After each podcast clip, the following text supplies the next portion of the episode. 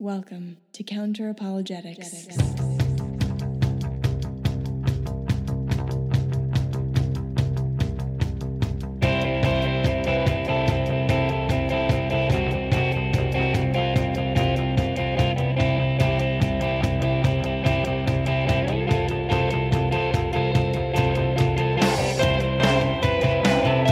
Welcome to Counter Apologetics. I'm your host, Emerson Green, and today we'll be discussing Why I Am Not a Christian by Bertrand Russell. In 1927, one of my favorite philosophers, Bertrand Russell, delivered a famous address that would go on to become a book on yourself that you've been really meaning to get around to sometime. Originally published as a pamphlet, a few countries banned the work, and Russell was later denied a position at City College of New York for his atheism and political views.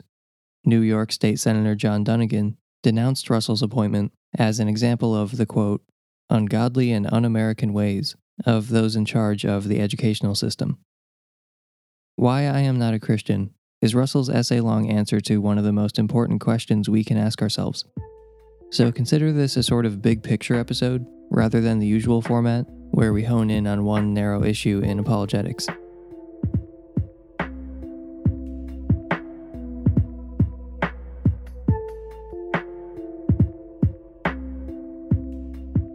What is a Christian? Russell begins by attempting to define Christian, which is more difficult than it would be if Christianity were true. He reminds us that in the days of Augustine or Aquinas, being a Christian meant you, quote, accepted a whole collection of creeds which were set out with great precision, which were not optional, and most likely had to reflect your sincerely held convictions. One of the world's most prominent Christian intellectuals today, Jordan Peterson, hardly fits the definition of Christian that would have been required by Augustine or Aquinas. Then again, neither would many, if not most, of today's Christians. Establishing the criteria for being a real Christian has not been settled in the 2,000 year history of Christianity, which, common to the history of all religions, has been characterized by endless fracturing and splintering, with the number of incompatible denominations multiplying as time went on.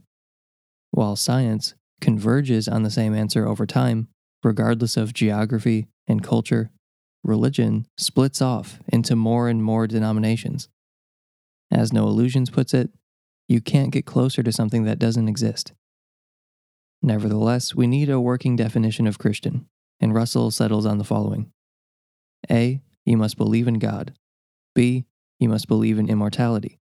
And since we're talking about being a Christian and not just a theist, C you must have some kind of belief about Christ. If he was not divine, then he was at least the wisest and best of men. This is the kind of Christian that Russell is not belief in God, immortality, and the divinity or the moral perfection of Christ. Quote, if you're not going to believe that much about Christ, I don't think you have any right to call yourself a Christian.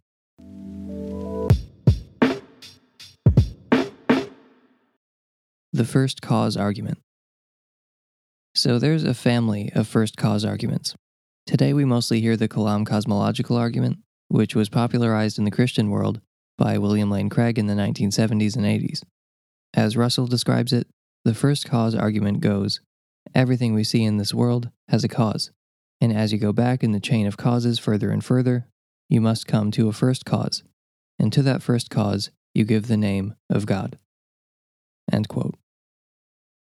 He first points out that causation is not as straightforward as you might think before you put the concept under a microscope. Philosophers and scientists, over the last few centuries, have uprooted our intuitive, Aristotelian notions of cause. To quote Sean Carroll, the idea that our intuitions about cause and effect should be extended without modification to the fundamental nature of reality is fairly absurd. End quote.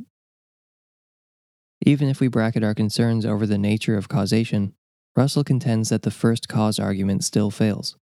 Quote, when I was a young man and was debating these questions very seriously in my mind, I for a long time accepted the argument of the first cause, until one day, at the age of 18, I read John Stuart Mill's autobiography, and I there found this sentence My father taught me that the question, Who made me?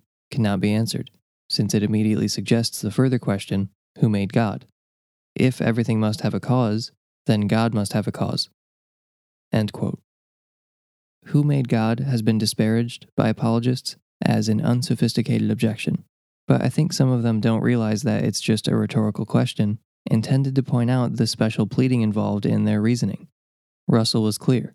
If everything must have a cause, then God must have a cause.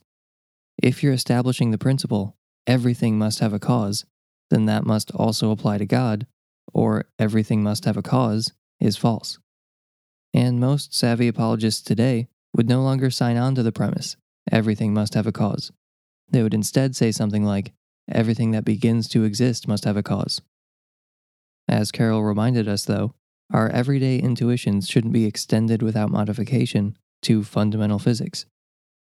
So, even if we accept that everything that begins to exist in the universe has a cause, that doesn't mean that the universe itself has a cause.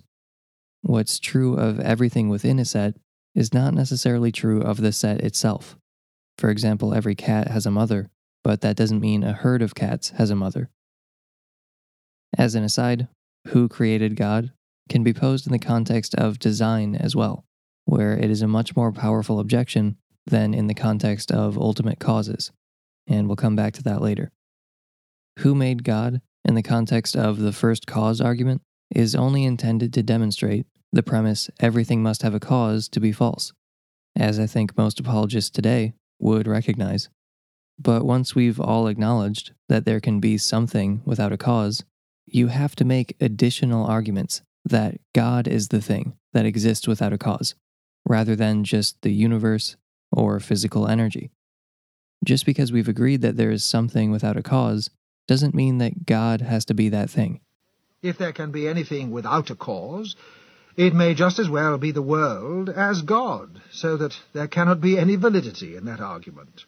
It is exactly of the same nature as the Hindus' view that the world rested upon an elephant, and the elephant rested upon a tortoise. And when they said, how about the tortoise, the Indian said, suppose we change the subject. The argument is really no better than that. So, to many Christian apologists, God is the tortoise upon which everything ultimately rests, and the universe would be the elephant, standing on top of the tortoise. Theists are basically saying that it would be ridiculous to believe that things ended with the elephant. It's only rational to believe that the elephant is resting on a tortoise. The difference is that the tortoise is a necessary tortoise, while the elephant is not a necessary elephant. If their point is that something must be necessary, something must be a brute fact, then I would agree. Though it obviously doesn't have to be anything like us, for example, a god. In fact, many would say it's a strike against a theory given scientific history thus far, to postulate anything anthropocentric or anti Copernican. Arguing that a personal God with a human face is at the bottom of it all strikes me as geocentrism on a cosmic scale. The pattern would seem to be that anyone who bets on the specialness of humans loses. There must always have been something rather than nothing, whether that something was God or the universe or some other elemental, basic somethingness. There never was truly nothing, or else there would still be nothing. Well, still be nothing, but you know what I mean. For anything to be now, there must be at least one brute fact. This is totally unavoidable for theists and non theists alike. No one gets out of this problem, so you have to figure out which fact or facts should be designated brute. I think somethingness, or maybe energy, is a brute fact, Christians believe a jealous, disembodied mind with free will and a gender is a brute fact.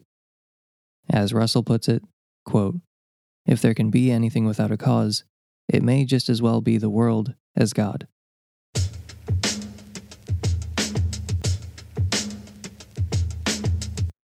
The natural law argument. Simply put, the natural law argument goes the universe obeys laws, therefore, there must be a lawgiver, or lawmaker, or law enforcer. Russell responds to this argument, quote, The whole idea that natural laws imply a lawgiver is due to a confusion between natural and human laws. Human laws are behests, commanding you to behave a certain way, in which you may choose to behave or you may choose not to behave. But natural laws are a description of how things do in fact behave. And being a mere description of what they in fact do you cannot argue that there must be somebody who told them to do that. End quote. So believers are equivocating between two different senses of the word law throughout the course of the argument. Natural laws and human laws are not the same. Human laws are behests commanding you to behave a certain way, and they are separate from you. They don't necessarily describe your behavior. Natural laws are a description of our observation, how things do in fact behave. In their discussion of laws requiring a lawgiver, believers often make the mistake of separatism, as the philosopher Galen Strawson has called it.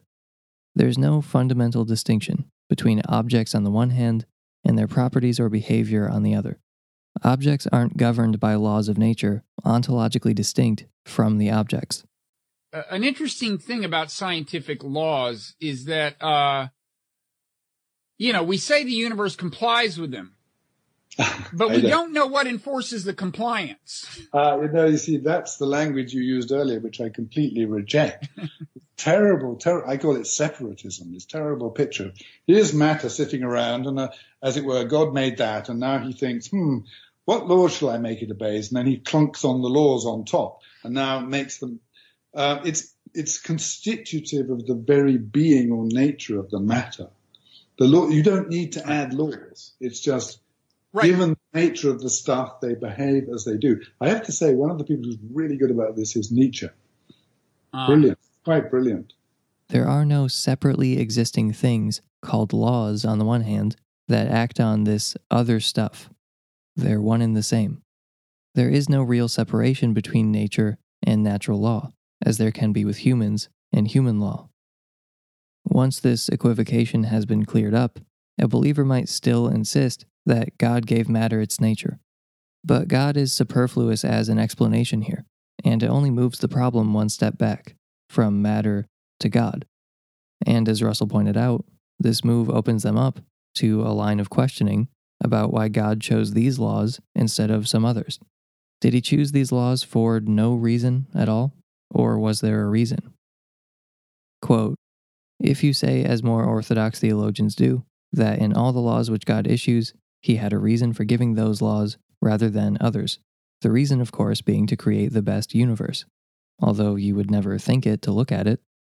If there was a reason for the laws which God gave, then God himself was subject to law, and therefore you do not get any advantage by introducing God as an intermediary. You have really a law outside and anterior to the divine edicts, and God does not serve your purpose because he is not the ultimate lawgiver. So the believer has to answer a Euthyphro style dilemma, wherein God is either not the ultimate lawgiver, in which case he's superfluous as an explanation, or he just chooses laws at random, which means you've explained nothing and added a metric ton of metaphysical baggage for absolutely no reason. An apologist might resist and say that God's decisions are not random, but flow from his nature, but this just demonstrates that they didn't understand the dilemma to begin with, since this is merely a restatement of the original problem. No matter which option you take, God had a reason, or he had no reason, slash, God's nature is this way for a reason, or for no reason, there is no advantage to postulating a God. God's nature is subject to the same analysis as the nature of matter.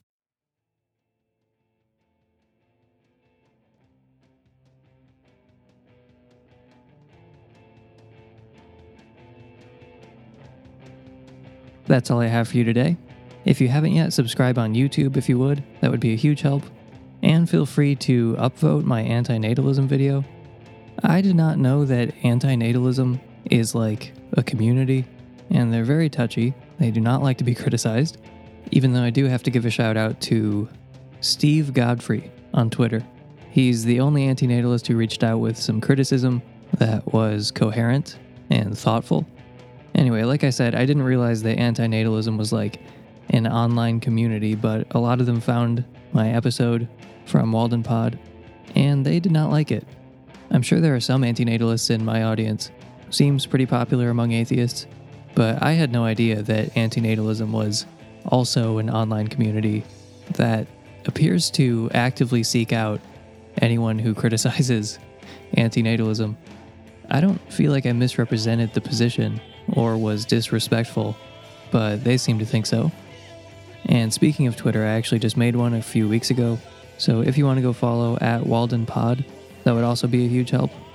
There are a few thousand subscribers to the podcast, but having a decent Twitter or YouTube profile makes it a lot easier to reach out to guests. So thank you in advance for that. I have two new patrons to thank Nemo Utopian and Andromeda Kumar. Thank you, Nemo Utopian, and thank you, Andromeda. And thanks, of course, to my Hall of Fame patrons Jesta, Phil Stillwell, Richard Crossan, Pre Nifty, and Rory B. Murkowski. And you can support this show on a per episode basis at patreon.com slash counter where you can earn early access to every episode and access to bonus episodes. If you don't have the money to support on Patreon, but you were lucky enough to be born by chance into the one true religion, you can add me on Facebook, leave a five star review, or tell your friends about the podcast. You can also subscribe to and review our sister show, Walden Pod. Our theme music was written and performed by the band Whalers. The song is called Magic Tricks and was used with permission. Thank you for joining me today. I've been Emerson Green, and I'll talk to you next time.